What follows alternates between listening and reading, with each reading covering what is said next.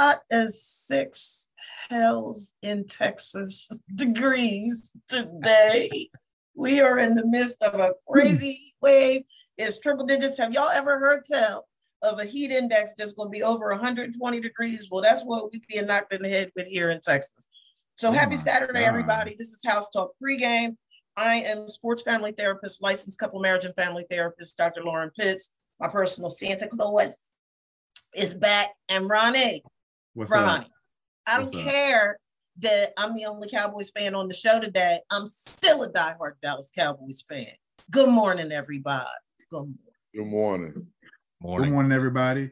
And welcome back to this is our season finale of season three, episode 130.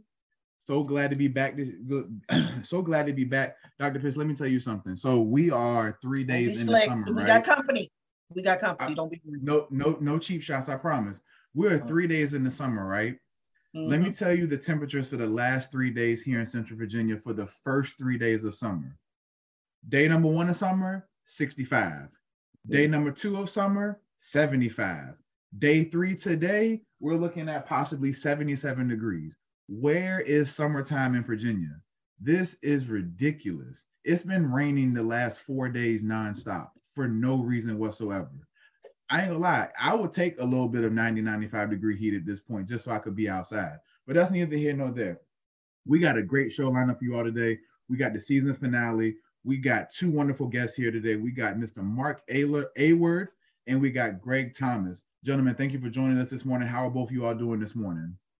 Doing great. Thanks for having me. Doing good. Awesome.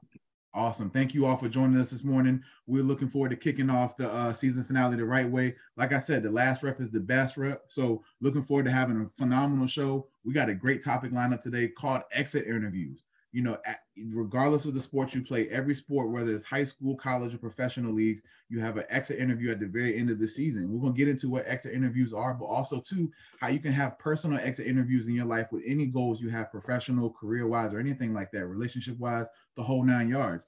Before we get into that topic and before we get into our mental health tip of the week, since this is our last episode, Dr. Pitts, Dr. Pitts, this is episode 130 overall this season alone, we we managed to do 42 episodes this season. So shout out to us for doing 42 episodes this season. We've had 25 guests this season, the most guests we've had so far in our three seasons of House Talk pregame, and it's been phenomenal. Um, I just want to read off all the guests we've had this season and, and really thank them and, and, and, and compliment them for contributing to our show this season. Their insight, their perspectives have been phenomenal. We really appreciate all of them, and we're hoping we get all of them back and then some for next season. So, what guests we had this season is Mr. Chris Laura, Ted Wright, who held it down as a guest host a couple times this season. Shout out to Ted, Mr. Terry and Ayers, Sanyika Street, Juan Moylan, Zinsu Toviesi, Mark Allen, Mr. Brian Maiden. Oh, I'm sorry, Dr. Brian Maiden. Let me, let me my bad, my bad, doctor. Uh, Miss Justice Stafford, Camille Dogbay, Shannon Foreman, Kevin Miminger, Miss Carla Debro coming in for as a guest host. Shout out to Miss Carla. Mr. Daniel Brooks, Courtney Mendenhall, Sean Harper, Eric Diagati, Tyrell Brown, Phil Dunlap, Micah Duwani, Pat Sullivan, Danny Covey, John Petre- Petrelli, and then today, Mr. Mark Aylward and Greg Thomas shout out to each and one of you all for coming on the show, contributing to everything we've done this season. We couldn't have been this far and done everything we've did without all our guests. So thank you to everybody who contributed to the show this season. And you know, man, it, has been wonderful. Um, so Dr. Pitts, any any comments on that, Dr. Pitts? We we've really had a, a phenomenal season this season. It's just been a blessing. I feel like every season and every show, um, we we get gooder and gooder.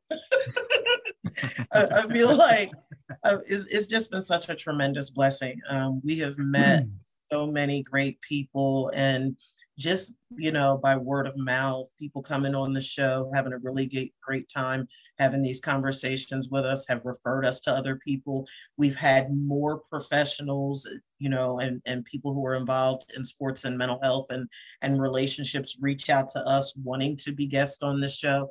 Um, it's just a tremendous blessing. And it reminds me of something that my uncle said a few years ago before he passed. I was sort of having a, a low sense of self day and, and was just really feeling defeated because I, I tell people I'm a human therapist, right? And I was just feeling really defeated. And we were at my aunt and uncle's house, and he leaned across the dining room table and he's don't Ronnie no jokes when I tell you what my nickname is. He said, Doom, they will come for you. Hmm. And it blessed me so much because so oftentimes we're trying to make things happen. And you and I have never done that. We this is a labor of love for us. You say all the time that, you know, this is not about clicks for us. We're we're we're not doing this to to make money. If that comes about, great, but that's not why we do this. We do this because we want to get this message out. So we we you know, we've shared some frustrations that we've had when there have been people that we've reached out to that didn't even extend the common courtesy of saying thank you, but no thank you. Just crickets, just crickets. And I think that that's just so unprofessional. But the flip side of it is that God has continued to bless us anyway. And we have just a phenomenal, phenomenal Rolodex of guests that really embrace and support what we're doing and that wanted to be a part of these conversations. So for me, it's very humbling. Um, and I, all I have is gratitude. I just have such a tremendous amount of gratitude for each and every guest that we've had over these past three seasons and the guests that are that are yet coming because we're, we're getting lo- the bases are loaded for, for next season and it's just it's just a blessing so yeah, no, shout out to everybody we've had on the show. It's been a wonderful experience so far. Met a lot of cool people, a lot of different spaces and everything. So we're really looking forward to season four and really making this train really take off. So thank you for that, Dr. Pitts. Um, Dr. Pitts, do you have a mental health tip of the week this week? It is. It's going to be brief, but and it's a play on words. So um, as I was reflecting on our topic for today, one of the things that that really came to me is um, I want to start a women's group, Ronnie, that is addressing women's mental health and and their presence in relationships. Because mm-hmm. what I'm hearing in my work, just based on the clients that I've previously worked with and I'm working with now, that exit interview thing, folks, there's just mass exodus. Folks don't want to do relationship work anymore. Folk want to just relationship hop. You know, they're they're shattered to the core of their soul they're broken nobody's taken the time to heal and they're exiting these relationships like you know they, they're exiting jobs. It's like oh there's another there's another there's another there's another. And that is something we have got to stop. We have got to stop the cycle of being the walking wounded and then entering these relationships shattered to the core of our soul and thinking that the next relationship is going to be different. I've said before, and I will continue to say, each of us is the common denominator in every relationship that we have ever found ourselves in. So, particularly when you look at your presence in your intimate relationships, you have to take a step back. Stop blaming, stop shaming, stop scapegoating, stop knocking somebody in the head verbally and emotionally and accusing them of failing you in the relationship. They couldn't be mm-hmm. in a relationship with you if you didn't enter it and you're you you keep doing the same thing over and over and over and over and over again expecting a different result and then you're exiting and doing the same thing. Well we call that the technical definition of insanity. So we've got to stop that. We have to break that cycle and i am sort of teasing out and being prayerful um, when i'm going to do that um, but but I am I'm, I'm going to do that because as you know I'm very solution focused and I want to be a part of the solutions and not a part of the problem. Because we have got to stop this mass exodus from relationships um, and just carrying the the weight of the the brokenness from one relationship to the next. Well, I appreciate you saying that, and I I think you know um, the the work you're willing to do with women I think would be very uh, impactful and beneficial um, and if I can add to that, when you talk about the scapegoating and blaming and things like that, I think part of that also too, especially in our community, um, you know, men. And I talked about, we talked about before the show started about, you know, how men have to be accountable for men in regards to you know what it means to be a man and financial responsibilities and things like that being a provider and protector but also in terms of relationships too. We eh, us as the older men ones who are married established been in relationships things like that we have to also turn back and help our younger men out as too and not and be the example that they need to be when it comes to courting women and respecting women and things like that and having relationships and things you know we live in a society nowadays where you know people have a lot of different views about what marriage is and relationships are and things like that but at the end of the day if you do embark in that journey of being married with somebody and things like that, we talk about it all the time. It's a day to day commitment. It's not a, you know, just because I say I do, you become one. You know, it is a constant effort and an investment every single day in investing in each other, but also more importantly, investing in yourself and how you best show up in your relationship. So I wholeheartedly agree with that. You know, that, yeah, um, once again, I'm not going to comment on what women need to do because I'm not a woman, but, you know, that's why we have wonderful people like you, Dr. Pitts, who take care of that. But from a man's perspective, yeah, men, we have to hold men accountable. And, you know, when we see men doing wrong things and saying wrong things, we have to be able to check them in a way where it's not, I'm attacking you or, you know, attacking your character, I'm attacking your behaviors. And I think we need to really need to have a lot of that in today's society. So I appreciate you for sharing that. Um, uh, so let's go ahead and get into the topic. So, you know, we talked about our topic being exit interviews and things like that. So before we jump in, um, Dr. Pitts, I know you wanted to read the bios for uh, Mr. Mark Aylward and Greg Thomas. So go right on ahead. So our first guest is Mark Aylward, and Mark is uh, from a whole family of athletes and sports nuts, and his daughters both won championships in volleyball in high school, Division 6A. Many of the volleyball parents were ex-pros, and most of those players were Division One scholarship recipients. Mark loves talking about sports and the mental toughness required to play, as well as stopping playing when it's time. He loves to speak openly about his athletic and mental health trajectories and relationships. Additionally, Mark helps people in states of professional uncertainty gain clarity around the obstacles keeping them from moving forward with strategic and tactical guidance. He has over 30 years experience in the technical staffing space as an owner operator, generating over $75 million in revenue and has created four millionaires that he is aware of. And I'm about to be his fifth. So number six. welcome. welcome. Thank you, Dr. Pitts. Thank you, Ronnie. Thanks for having me. Looking forward to it. Our next guest is Greg Thomas. Greg is a member of the Plano ISD family and has served the past two years with the Student, Family, and Community Social Service Department as a truancy specialist through the PARB, Plano Attendance Review Board, a program established to re-engage students on the verge of dropping out or not graduating. Greg spent 24 years on the Plano East Senior High campus as the substance abuse at risk counselor, STEP team founder, bowling club founder, sponsor, and varsity assistant basketball coach. Welcome, Greg. And he right down the road too. Right. right down the road. Thank you. Thank you. Glad to be here. Man, so gentlemen, thank you for being a part of this topic today. So, uh, Mark, we'll start with you, man. So, um, when we talk about exit interviews and things like that, um, when I think of sports and everything, so when I was in college, we would do a uh, preseason interview and then a postseason exit interview. Um, our preseason interview took kind of place where it was, you know, you write down your goals for the season, your team goals, your individual goals. At the end of the season, you will review team goals and individual goals with your position coach and the head coach. And you'll talk about, you know, what your expectations were for yourself and how they played out.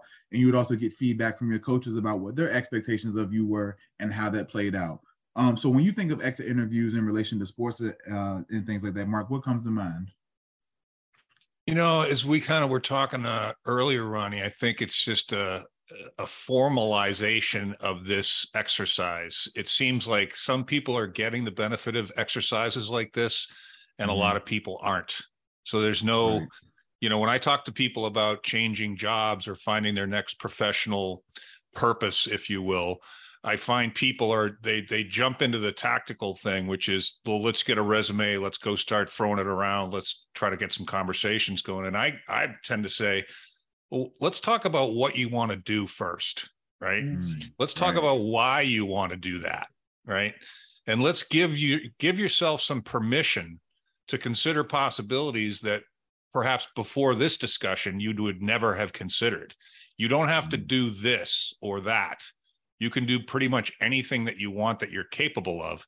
Let's start that conversation first. Let's not go looking for something until we understand what we're looking for and why we're looking for it. So that's what comes to mind when you say that. Amen. Thank you for sharing that. Greg, what about you, sir? Same question. Well, many things that that I look at now with our young folks, especially those that I'm, you know, with the basketball program, for those that receive the opportunity to play at the next level, that's good. And for those other ones, my goal is just to get them in school somewhere, to get them out of Plano. So there's a whole different world outside of Plano, Texas. Unfortunately, a lot of people don't believe that, but there is. Um, but give them an opportunity to go see, learn, explore, experience, and then they can always come back home. And the conversation is always, what's your next goal? What plans that we put into action? You know, mm-hmm. did you graduate? Are we going to graduate? Mm-hmm. Yes, once we graduated, why are you looking at this school? Oh, I'm sorry. Let's look at this school. There's a technical school. You may not be a four-year student, but maybe mm-hmm. you can get an associate's degree and learn how to do things with your hand, mechanical school, engineering, etc. And just trying to make sure that they have a future. And that's my number one goal, my number one job.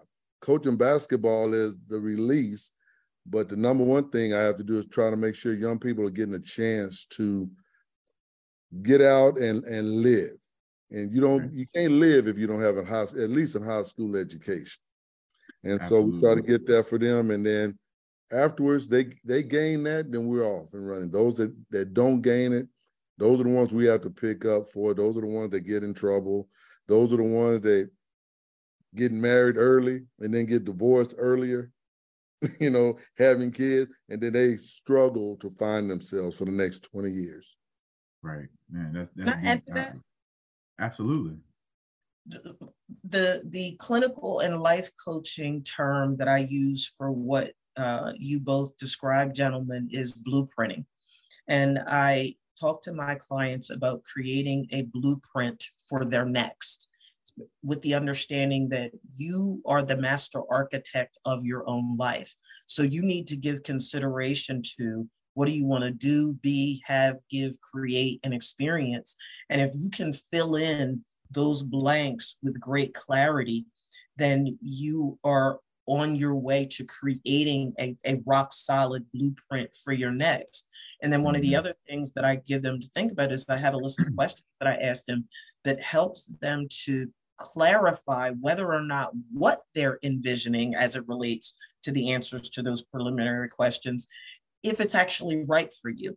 Because so oftentimes, like you both said, folks just jump into stuff they just jump in and they just moving and shaking, moving and shaking, moving and shaking. And it's like all this time is going by. You can't really clarify or, or, or articulate what you've learned. And you are just like a ship at sea with no port in mind. You're just sort of bouncing along with the waves and not really having any substantive direction about where you're headed. So I just wanted to add, to add that. You got a blueprint. You have to lay that blueprint down. Absolutely, and and I'm glad you mentioned that, Dr. Pitts, because when I think of blueprints, one of the things I uh, I talk with athletes and and patients about is this idea, and I'm pretty sure some of you, but all of you all heard of this. Is called SMART goals. Um, SMART goals is an acronym for specific, measurable, achievable, relevant, and time-based goals. And when we think of athletes setting goals preseason and then evaluating those postseasons, I think this acronym is really smart, especially when we talk about team goals and, and individual goals. Because we we know as a team everybody's uh you know first team goal is to win it all. I think that's kind of the standard goal for everybody. We have this idea that we're going to win it all. Um and you know that's a very that's a very admirable goal and a very you know um ideal thing to have. But when it comes to you know really setting smart goals one of the things I really think that stick out to me is the idea of accountability and being, you know, aware of your actual limits in that time of what, you know, what is realistic to achieve over the course of a season, over the course of a year or six months or whatever the case may be. We know most athletic seasons last anywhere from three to four months. So when setting goals like that, understanding that this is for a specific amount of time, what realistically can I achieve in this amount of time from a team standpoint and an individual standpoint? And I think that's important for athletes to know. For example, when I would make my goals to start the season, you know, obviously team goals was, you know, win the national championship, win the conference championship, get into the playoffs, things like that, the team goals and things like that. But individual goals, it was, you know, for me, I played center in college. So, you know, first and foremost, I want to be able to start every game, you know, get through the season healthy. Then it was be able to, you know, possibly make all conference teams and then so on and so forth. Um, but I kept those realistic because I know that, you know, playing center, playing on the offensive line is one of the most self, you know, uh, selfless positions you can play on a football team, but is one of the most important positions too. So having an idea of that, how my role plays within the entire team role you know, I would if I do my job, yes, individually I achieve my goals, and by doing my job, I can help the team reach their goals too. But I think it's important for people to have those specific measurable goals. I think a lot of times when people set goals, they say, well, you know, the most famous one, I want to lose weight. Okay, that's the goal, but that's a very broad goal. How much weight do you want to lose? Oh, I want to lose 100 pounds in six months. Okay, that's a little bit more specific, but can we be even more specific? Because 100 pounds in six months is like 20 pounds, give or take a month, 18 pounds a month, give or take. That's a lot to ask of yourself. You break that down by week, you're asking yourself to lose three to four pounds a week. Can you really attain, can you really maintain some type of consistency with that? So I think it's really important that when we talk with young people and also even adults too, when you set goals, make sure that they're specific, measurable, achievable, relevant, and time-based. Because if you're just setting goals with really no endpoint at all, you can you can work on that goal forever if you need to. Um, and this I also wanted to ask you all too, uh, in terms of accountability. How important is accountability when it comes to goal setting, but also evaluating your effort you put towards your goal in the process of doing them? And whoever wants to answer that first, by all means. Yeah, I, I think the uh, I love the word accountability. I don't I don't think we use that word often enough. The thing that strikes me, Ronnie, as you're talking, is um, one of the things I think that makes people reticent to set goals is they feel like you're locked into this goal forever.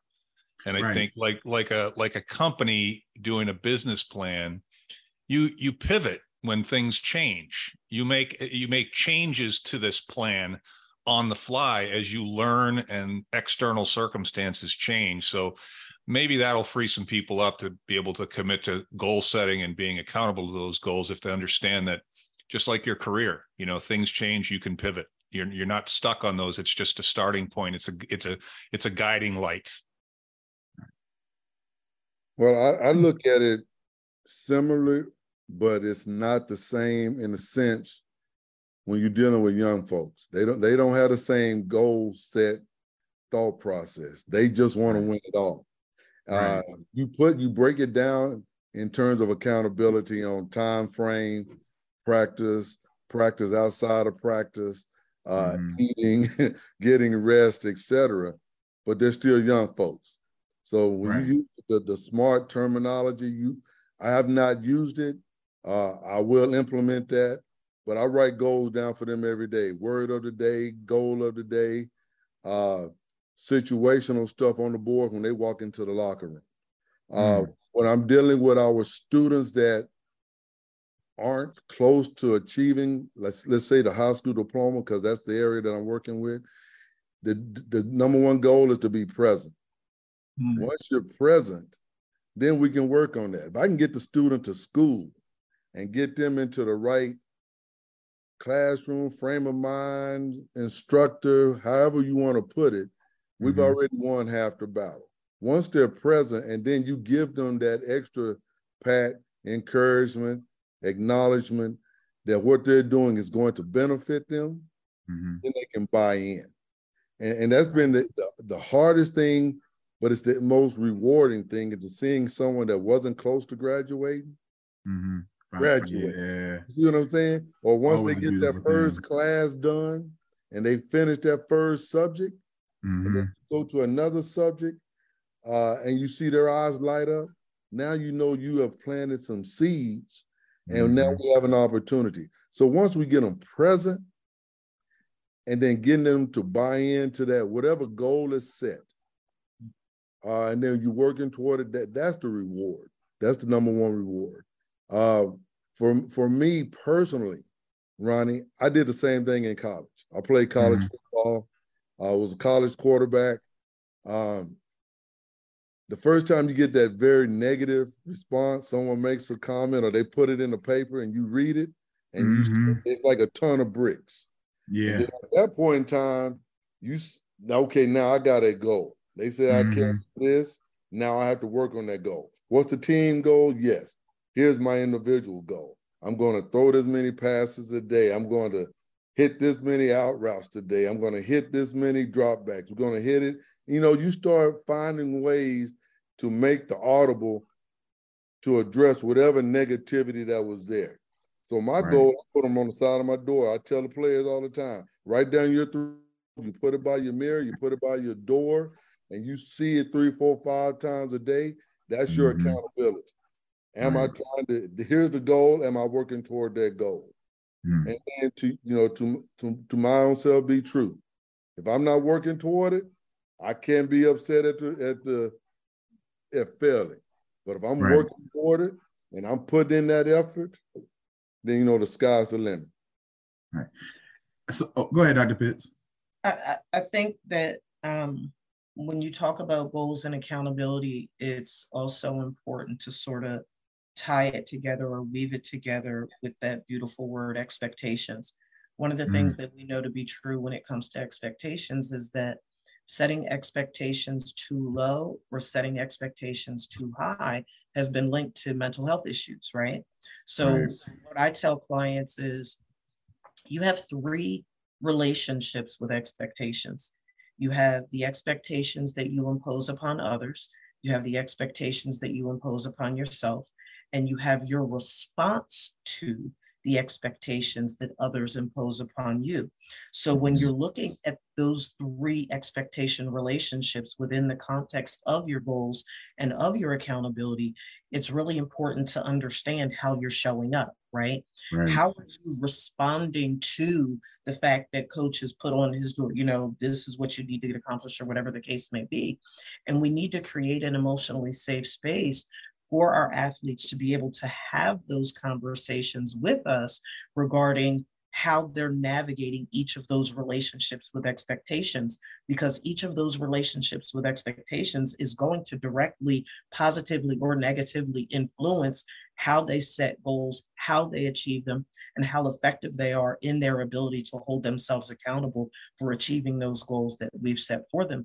And what we know to be true is if you know you you talked about it right that if things don't go the way that they think that they should go which we talk about that from a control perspective everything mm-hmm. is not going to go the way that you think that it should don't mm-hmm. let that hinder you in any way shape form or fashion for getting up dusting yourself off and continuing to move forward take responsibility and accountability for any part you may have played in what didn't go your way learn from it and move on, which is that failure piece. Failure really isn't failure. I tell all of my clients failure is feedback.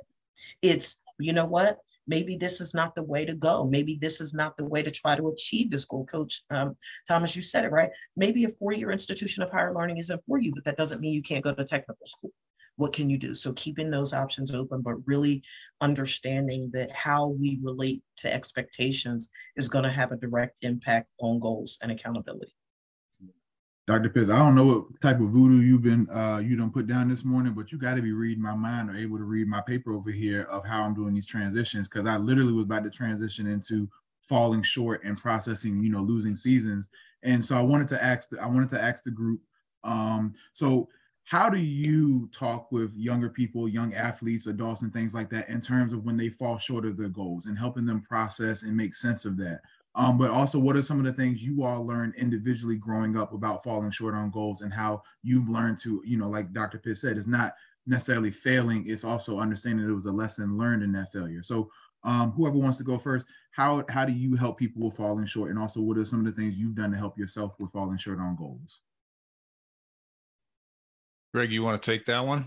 I'll take that one. Um, it's difficult because it, it, depends on the individual and or the group mm-hmm. and it depends on, on, on their expectations also uh, the, the greatness that we've achieved here in the last three or four years at my school is the expectation and reaching those expectations mm-hmm. okay uh, we didn't reach the ultimate goal but but we made some achievements and you right. take those achievements and then you try to grow from the individually, we all got to go to work. You know, we mm-hmm. never know who's going to show up, who's going to be injured, who's going to be sick, etc. And the next man up mentality has been the best part of this group of young men that we have. Uh, individual goals and, and failures, it happens. Like I said, people get sick and you miss playing time. People get injured. Uh, people lose parents and loved ones and they won't be there. The emotional aspect of it is you get a chance to grow and then we play the game. And that, that's the difference part of people don't really understand life is a game. You just have to have tools to play the game. And the more tools you you acquire and obtain and learn and, and put into practice, the better off you're going to be. That doesn't mean you, you're not going to be a champion or you're going to be a champion, eh, but mm-hmm. it gives you an opportunity to compete. And so that's the number one thing that we try to make sure they understand. Competition, healthy competition is good. It's good for everyone. Always I think as a country, I think as a country, we we've started to give out this participation and don't want people to compete. Not everyone's going to win. I had right. a young I did a podcast with a man, and we tell people all the time that you can be whatever you want to be. That's not true. you can, you're not going you can't be everything. And we tell you, you can you can be president. Well, some people know that's a special role. That's a special accountability. We right. may get people to become that, but that's not that's not always achievable. Not everyone can right. be president, but you can work toward it. And so right. as long as we're trying to achieve goals and you have reasonable goals, like you said, or measurable goals, that's that's cool. But we also have to give them expectations. And those mm-hmm. expectations, when they're not reached, it's not the end of the world it may seem like it's the end of the world, but we also have to have something to fall back on. And that's just being emotionally understanding of, of what it's a game. And right. then how you play the game is is is key. Right. Yeah, I think the um the things that I'm thinking about here with respect to goals, it's showing up. You know, showing up is is the goal. And if if you can show up, you're you got 80% of the game done. I'm, I'm thinking about some of the losses my eldest daughter won three state championships in a row. They lost one game in three years, so she didn't have a whole lot of experience with loss. mm. My my second one, she won a national championship, but she lost the state championship in high school, and that was a mm. devastating loss. But you know, what we talked about is what you guys have all addressed is it's it's not a, a failure; it's a learning experience. What did we learn? Let's focus on that. Let's pick ourselves up hold ourselves accountable and move forward. So I, I agree with everything that you guys have said, but I, I think um, I think that hmm. learning from failure and showing up every day are the hmm. you know if you can get that across, your job's done. You know, right? It, it um it reminds me of my my mantra, um, personally and professionally turning the adversities of my life into stepping stones for other people. And that word adversity can be used interchangeably with failure, with, you know, shortcomings, with setbacks, or whatever the case may be. So I just wanted to, uh, I just I pulled up real quick some notes that I've made on on conversations that I've had about failure. And and as I said, I, I truly see failure not as failure, but more so as feedback. I think that failure is one of the most instructive parts of becoming a better person and a better athlete that um, you're you're capable of being. I think that uh, by definition, you cannot have a question without an answer um, in in the life that you're living. There has to be an answer. So don't think that just because it didn't turn out the way you thought it was going to turn out, that the answer is not still somewhere around you or connected to people that you're connected to. Fear, frustration, upset, disappointment, and anger are all energies that will never lead you into the higher order of living the life that you want to live and being the best athlete, the best father, the best mother, the best coach, the best trainer, or whatever the case is that you want to be. And, and here's one that, that people push back on, but I believe it to be true. I believe that the gift of having a problem to solve is that you become a better person, a better athlete, a better human being in the process. People people are so problem focused oftentimes they're so failure focused that they don't look for the seed of equivalent benefit in whatever it is that they're going through. And I think that if people would be more intentional about elevating their perspective and giving themselves permission to look deeper at whatever it is that's going on, I really truly believe that there's a seed of equivalent benefit in everything that we do. And then just the last point on that is you have to expect to have some failures, expect to stumble on your way to successes. And it's probably one of the oldest statements that we've ever had. It's not what happens to us in life that dictates our success or failure, it's how we respond to it. And we get to take control of how we respond. We don't have to be a victim of our situations or circumstances. And certainly that's not making light of anything that anybody goes through, but it's recognizing that it doesn't have to defeat you. Your past does not have to define your present and your future unless you decide that it should. Mark, I had a follow-up question I wanted to ask you real quick. You mentioned that you know both your daughters successful athletes and and won a lot of games in uh, volleyball. Your first daughter that you mentioned that won the three straight national, cha- I mean not national, the three three straight state championships. That's a tongue twister right there.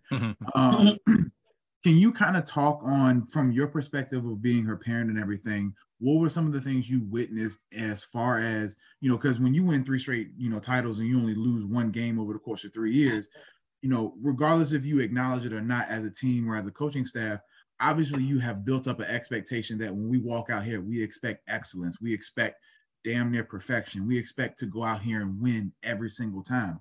What were some of the things you saw in terms of their goal setting and how they achieved those goals and maintain that level of consistency to win that many matches? Because that when we talked about, yes, you know, failures, you learn a lot through failures. But when you start to win a certain amount, it's almost easy for winning to become an expectation and almost like a given. And so, how do you maintain that level of focus and commitment to making sure that you maintain that level of excellence? You know, one, the first thing that comes to mind, Ronnie, is that you know when when you have kids that are playing sports, you have parents of the other teammates, and those parents can run the gamut. You know, and I just have to think that we got very lucky. And I, I think about all the parents. We we all got along there was very little vicarious living mm-hmm. through the kids. It was mm-hmm. very consistent messaging. You could really, you couldn't really go to one of the parents and get a different opinion than if you went to one of the other parents. And that was the coach was aggressively involved. I think the consistency of the messaging and the and the continued high expectation, you know, let's don't be afraid of losing. Let's play to win. You know, so I I uh I think we've all probably had experience with having parents of other teammates that we just wish wish those parents were were on another team. Yeah, but I I, I feel I I feel very fortunate. I I stepped into a couple of discussions over the course of maybe seven years, but um I, I think I was really really lucky in, in terms of the parents. I think that was the number one thing. Dope. Thank you for sharing that. Yeah. Um, another thing I wanted to talk about in terms of exit interviews and a different perspective is our athletes who are coming off of an injury um, during the season. Um, and I'm somebody who had a lot of experience with this, unfortunately. Um, I ended two seasons back to back with injuries. My freshman year, my season got cut short during training camp with a foot injury. And then coming out of my junior season, I had uh, retore my meniscus um, that I had surgically repaired. And so when I think of exit interviews for players who are coming off of injuries or have injuries at the end of the season, one of the first things that was going through my mind was, I got to get healthy, you know? And so uh, we see this a lot with professional athletes who have season ending injuries and things like that. And you always hear the analysts talk about that a lot of times athletes who are rehabbing during the off season is a difference in rehabbing and training. You know, rehabbing is where you're trying to get your body back to where it was, you know, before the injury. Training is where I'm trying to increase what I already have overall and make it better going into the next season. So one of the things I always struggle with when I was an athlete, and you know, unfortunately, you know, at a D2 school, you know, our resources are limited as far as rehab things and stuff like that, access to, you know, uh, top of the notch technology and things like that. Um, anxiety really started to ramp up and kick in because for me, it was like, you know, I have goals, I have things I want to achieve for the, you know, personally and for the team, but I have to spend so much energy, time rehabbing, just get, just being able to get back to where I was. And so Um, I wanted to ask you all, like, what were some of the things you all have seen, you know, as parents, coaches, and things like that, helping players that you know they can really, you know, focus on getting rehab so they can be able to train and get ready for the next season. And Coach Thomas, we'll start with you. Well, as as a player, I played like you said, and I was at a Division One school. So mm-hmm. you know the at that time at the University of Arkansas and, and, where I was, when you got injured, you may not get back in the game. I mean, may not get back on the field. Right. Uh, yeah. I played injured. You know, two of my three years as a starter, I played injured. Same here. Yep. Okay. Uh, and like you said, there, there are two different thoughts of understanding. Mm-hmm. Maintaining mm-hmm. is one thing, trying to increase, trying to recover, mm-hmm. and having the fear that that may be another injury yeah.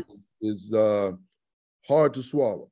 But just yeah. but once again, it's another challenge. I put it in. I'm very competitive, mm-hmm. so I mm-hmm. put that into the competitive process. Let's just get better. Do what they ask you to do. Do the sets. You know, do the rest. Do the rehab, etc. Uh, but I played injured two the three years as, right. as a starter, and that, that's just what it was in the '80s. Um, today's players have the luxury they have the opportunity of different medical thought processes and the uh, improvement on how they rehab has changed 150 mm-hmm. degrees. Uh, we lost a player last year to a, a ACL and a torn uh, MCL meniscus. Mm-hmm. Was still is the fastest player on the team. He hasn't fully recovered. He's back with us, but he went through rehab, missed the entire season. Uh, mm-hmm. Uh, easily, he can average 12 to 14 points a game mm. as a backup. He was pushing to be a starter. Mm-hmm. We are that deep that he may get six minutes, eight minutes a game and still average that. His mindset was the same thing. Mm-hmm. How do mm-hmm. I get better? So we had to tell him, slow down. Don't worry about trying to get it strong. Just just to rehab it. Give your, your body a chance. Give your mind a chance to mm-hmm. catch up and work together. Um, but the pressure on, on these athletes is tremendous. Mm-hmm. Um, and so you have to address it in a way that they understand that it's not the 20 games we'll play this year, it's the rest of your life. And so we just have to get you to where you're healthy and strong. Mentally, you play the game. Emotionally, you play the game, but physically, you're not ready. When you're physically ready and get released, then we'll right. work on the implementation, the understanding, et cetera, et cetera. I had a quick follow-up question to that, coach, because you just you just made me think of something. Can you touch on real quick from your experience and perspective on the difference in when you see a high school athlete get injured and that thought process of rehabbing in terms of you know college dreams and things like that, but also too like you talked about the the pressure and anxiety of when you get injured in college, trying to keep your starting spot or trying to you know stay on the roster before they replace you with another four or five star recruit. Well, I allow our trainers. We have some great trainers at our high school at Plano East, and allow the mm-hmm. trainers and, and, those that they're working with take that. I don't mm-hmm. because I'm I'm from a different era. We played injured. You play mm-hmm. with a sprained ankle. you know, you you played with a with a, a broken you know finger. Mm-hmm. Our young people today, man, they get a hangnail. They done for six weeks. You know, they turn an ankle, they go to a family doctor, and a family doctor is going to tell you, you know, stay off of it for six weeks. Right. An athletic trainer or someone that's working in that, they say, hey, man, we'll rehab it right here. We'll ice it, we'll stretch it, we'll we'll rehab here, and you out maybe three or four days. So the thought, you know, let, let me have a broken finger and I go home and tell my mom I had a broken finger. She said, okay, we're gonna go down to your doctor. That wasn't happening in the 80s. You know, you gonna we're gonna pop that joker back in place. We're gonna put mm-hmm. sticks and splints, and you're gonna go out there and practice. And you know, dang a rehab, man, you playing the next game. You know, so it, it's changed because we have the the student athletes uh best interest at heart now. Mm-hmm. Uh, that's what I'm gonna put it at. Where in our day, man, you just rub some dirt on it and you get back out there and you just go play. And Windex. yeah, you, it, was, it was a different time frame. You know, it was a different era, and I'm not making light of it, But I can also tell you I was much tougher. I was way tougher as a player than what many of our young people are today because we had that mindset. You you you didn't you just didn't miss a game because of a pool growing. If you understand what I'm saying, you're gonna play with the pool growing. Um, but mentally you have to work on yourself. And then that's that's the edge. When you're injured now, you don't have to play. You you lose prospect, you lose thought process or perspective, I meant to say. Where in our days, man, you you just had to play through it and you figured out a way to play with it and through it and over it and etc. Do you think that do you think that mindset, that mindset shift of players maybe being more cautious and yeah, I, I, do agree that there is a, a, a heightened level of sensitivity in today's student athletes that um, even for when I played, I you know I'm 30, so I, you know I didn't play in the 80s or anything. I played in the early 2000s or whatnot, but I played still when you know if you got a concussion, you got called. You know I can't say it on you know live, but you got called the p word. You know you got called soft, you got called you know sissy and things like that. And that was just you know 10, 15 years ago that was going on. Um, but I, I, I do think that a lot of times, like you said, playing tough, playing through injury. When I was in college, I played two years on two torn meniscuses in both knees. Got the lidocaine shot either before the game at halftime. And yes, I had that mindset of yes, if I could walk, I was gonna play. You know, I wanted to do that for my team and things like that. Now, as a 30 year old man, um, yes, if people ask me all the time, would I do it all over again? And and partly my pride would be like, yeah, I, I wouldn't change my football career for anything. But as a 30 year old man who has nothing to do physically with football anymore, I might sit there and question myself of like, well, what did that toughness really get me in the long run? You know, so I do think there's a fine line between that mental toughness and being maybe a little bit more cautious about how you put your body on the line and things like that. But I do appreciate you bringing up that point because yes, there's obviously a big difference in the mindsets of when you played, when I played, and now when the younger kids play. But I do think there has to be a happy medium on where we push our kids having certain toughness and things like that. So I do appreciate you bringing that up. Um, Dr. Pitts, did you have anything? Could I uh, have anything?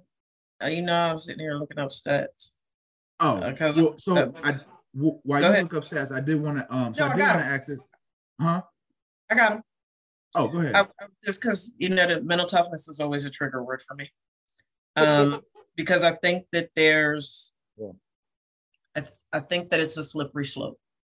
I think that it's a slippery slope. Yes, we do have to have mental toughness um, as it relates to being successful in in one's athletic career. However, when you look at the fact that 35% of elite athletes suffer from various forms of mental health issues, while only 10% of the athletes um, with a known mental health condition seek care from a mental health professional. I think it's alarming. Um, it's deeply, deeply, deeply alarming. And I think that, you know, and we say it all the time, more work needs to be done to bridge that gap between mental toughness and mental illness because what do we know to be true? The human mind is fragile. And you can be tough all day long, but every camel can have a straw that breaks its back.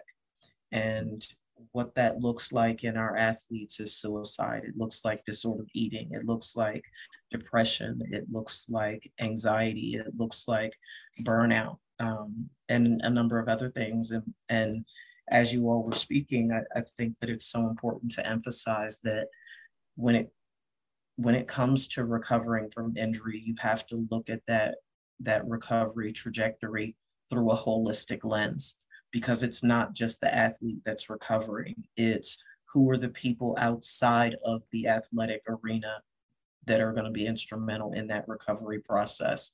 You know how does the rehab impact the academic part of the athletic involvement or in the professional at the professional level you know the team?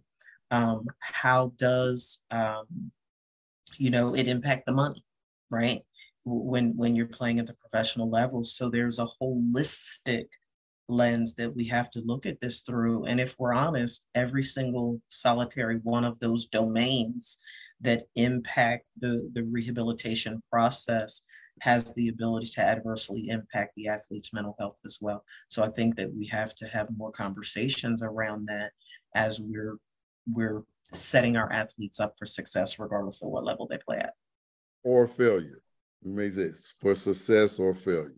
Mm-hmm. And to piggyback just a little bit, that those statistics are not shared. Those statistics are not uh, discussed because we we fail as players as well as ex-players and professionals on mm-hmm. addressing those other entities. No one right. thinks about the mental aspect of of you going to class because you got to miss yeah. for rehab or to get your mom has to leave her job to pick you up to drive you to your therapist and yeah. how that affects your dinner time and your yeah. study we, we don't discuss all that stuff. So what you're saying, we we should and it needs to be, but that's an entirely different team. That can't. That's not a part of the athletic team. That's a part of the rehab team and and the the parenting team and the whole scope has to be addressed. Yeah. Because we we don't. I'm not gonna say we don't have the time, but we don't have the time mm-hmm. because we're mm-hmm. trying to figure out a way to win another game and get a player on the field, etc. And then that's just your that's your part of it as a player or a student athlete. And yeah. once again, those statistics are, are, we don't discuss that. We rarely right. talk. Right. right. You know what I think is so interesting about that coach, and I don't mean to be morbid, and it and it breaks my heart because I've I've lived it. I've I've seen it happen. I hear coach, you know, uh, haven't said it until now, but my um, my first husband, who who's now deceased, was uh, a scholar athlete, and and passed away tragically. Um, but the when you look at that conversation, what I think is so incredibly important is we don't have those conversations because we're focused on the next win. But the moment a player dies, the whole team will show up at the funeral in their uniform. Mm-hmm. And I've mm-hmm. seen it. And I've seen it. And it's heartbreaking. And what I'm saying as a clinician, and I mean, you're a clinician too, it's like we, where the win is not the priority. That it is important, but if we don't prioritize the mental health of our athletes, yeah, we'll still get the win, but at what cost? And we're going to end up missing a game anyway because we got to go to the field, and we're going to play hard for them, but at what cost? And I think that it's possible to do both. I think it's possible to focus on mental health and to still get the win and to bring those numbers down considerably. Ronnie, we're at 1152 for the record. So I, I, do, I just have one last question and I want uh, everybody to get a chance to touch on it. Um, and, and I think this is a great way to cap off uh, talking about exit interviews. And both of you all kind of hinted at this. I think both of you all are reading my script now. Um, so I wanted all you all to touch on real quick how important we've talked about the athletes and things like that, how important it is for them to goal set. How important and how imperative is it for the coaching staff, the coaches that are around these athletes to a have their own personal goal setting, have an awareness of their own personal goal setting, but also how their team goals, how their coaching goals impact the athletes. How important it is for the coaches to have an awareness, understanding of how their goals influence their athletes that they coach. And uh, Mark, if you want to start first, or just from your perspective as a parent, and some of the things you saw that were helpful, um, and then we can go to Coach Thomas and Dr. Piskin uh, close us out.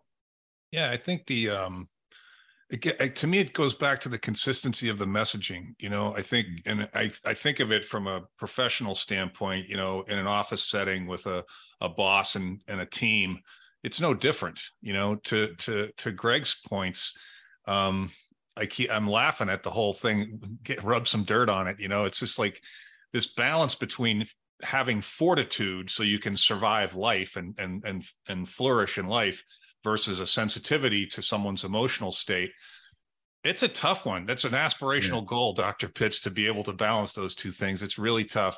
I think that in the teams that i've led in the teams i've been captain of it was critical that the coaches and the leaders um, and the and the players all were under the same set of expectations all had the same aspirations all had the same goals. I i'm a new england guy and i couldn't help thinking of uh, not to digress but when Drew Bledsoe went down, and Tom Brady walked on the field, Drew Drew Bledsoe never stepped on the field again. So mm-hmm. not the Patriots field anyway. So I don't know where the balance is between fortitude and um, and sensitivity, but I think from a consistency standpoint, coaches, players, team leaders, captains, they got to be on the same page. They have to be. Thank you for that, Mark. That was a wonderful answer. Thank you, Coach mm-hmm. Thomas. Well, you just have a have a goal, and that, that goal is preached. That goal is worked toward. That goal is has to resonate with all 13, 14 players and your four coaches. And every day we touch on it in some form or fashion. And and I, I like to say this. I'm gonna plug my, my book real quick. I wrote a Absolutely. book. It took 30 years for me to get it down and to get it to where you can put it into practice and to where you want it to where people will want to read it. And it, but it's practical. And it's called No Doubting Thomas. Um, Hawk Whisper, my Arkansas memoirs. But we got it in print, we got it in ebook, and then we got it in audio book. And you yes, have to work at that. The goal was to get it done. It took 30 years to get it done. We may not ever win a state championship in me as a coach and as an assistant coach, but we're going to work toward that goal all the time. And it's always going to be a practice that everyone try to have the same goal. Mm-hmm. And whatever that goal is, you put it in writing, you put it on a shirt, you put it in the locker room, and then you work toward it every day. And that coach has to resonate it. He has to share it. He has to believe it. And then those, those young people got to believe it. Same thing in life. You got to get your goal. You got to find out what you want to do. Then you start working toward that goal. And then that goal is going to have some pitfalls. You're going to have some stumbling blocks but you still keep that goal in mind. If it's to be a business owner, an entrepreneur, to be a singer, you work on those things and then you just keep pushing and you have a balance to where you understand. I may not, I may not be a singer, so I can be a producer. I may be able to write instead of sing. You understand? But I'm still a part of that song as long as we understand what the end goal is. Thank you, sir. Thank you for sharing that. Dr. Pitts, go ahead and uh, close us out. Well, after you share after you share your uh, perspective. Um, if I had to sum it up in a nutshell as it relates to a strategy to bridge this gap between fortitude and sensitivity, I would say attitude reflects leadership. Mm-hmm. And that's leadership at home, leadership in the community, leadership in the locker room, leadership literally in every aspect of the athlete's life. For me, it's about education, it's about empowerment, it's about liberation. And when I say that word liberation, I'm talking about liberation to be your best self as a human mm-hmm. being, as an athlete, liberation to get more wins, liberation to be the best coach, liberation to be literally the absolute best version of yourself that you can be mind body and spirit. And when you use that that that statement buy-in i think that a big way that we can do that is by getting the buy-in from every level to combat the stigma associated with mental health treatment Police officers have to take a psychological evaluation. They have to go to the range and practice shooting. They have to requalify. If they use their weapon, particularly if there's a fatality, they have to see the, you know, the department shrink. There's so many other avenues that that we navigate in our life's journey that require us to be of sound mind and body I don't think that it should be viewed any differently when it comes to athletic involvement. Why can't it become a cultural norm in the locker room that mental health awareness is paramount? Taking care of yourself holistically, mind, body, and spirit is not a sign of weakness, it's a sign of strength. And if we can have that trickle down effect where the the academic, um, excuse me, the athletic director and the coaches and the trainers and the parents and our community leaders and our and you know the the players associations when you're talking about the pros if everybody got on board and got that buy-in and made awareness and treatment a a critical element to our success, how much more successful might our athletes be? I think that it needs to become a part of our athletic culture. And we're just not having enough substantive conversations because people attribute those conversations to weakness. And it's simply not the case. That's it. That, that's Agreed. what I have. Agreed. Agreed. Yep. Mm. Yep. Yeah. Well, man, Mr. Mark, Mr. Greg, thank both of you all for coming on and kicking it with us for our last episode of this season. Both of you all's insight and perspective has been phenomenal. Thank both of you all for coming on. How can the people reach you on? I know uh, Coach Thomas said you have a book. How can people get your book and everything? And then Mark, how can people get in contact with you so they can become your next millionaires as well? Mm-hmm. uh, hey, hey, come on, Mark, help me out here. Uh, the book is available on on Amazon, Barnes and Noble, wherever you get your books in print. It's uh it's an audio book for those that do not like to read but travel and like to sit back and listen to other people. Uh, and it's in an ebook also, and it's wherever you get your your iTunes, your your your music. You can get the books. Um, but it's just my journey, and it's wonderful. I'm in, like I said, I'm in Plano Independent School District, starting my 27th year. Uh, looking forward to it. Uh, helping the community and the young folks. Mark. Thank you. Thank you. Sir. Yeah, thanks, Greg, and thank you both. Uh, you know, Dr. Pitts, Ronnie, for having me on the show. It's been my pleasure. Hopefully, there was some some help there provided in some capacity. I want to say my LinkedIn profile. I, I, because of what I do for a living and it's so career focused and professional focused, I spend a lot of time on LinkedIn. And so my last name is A Y L W A R D. First name is Mark with a K. I'm easy to find and I can be reached through various contact points if you get to my LinkedIn profile. That's probably the simplest thing to do. Thank you, sir. Thank you. Well, look, it's been a great episode. Episode 130 is in the books now. We're taking off for the summer. Catch us back in September. We got a lot of things that are going to be different, a lot of new changes, a lot of exciting things coming up. So catch us back in the fall. House Talk pregame is out. Enjoy. Have a great summer. We'll catch y'all in the fall. Thanks, guys. Thank, Thank you. you. Bye bye.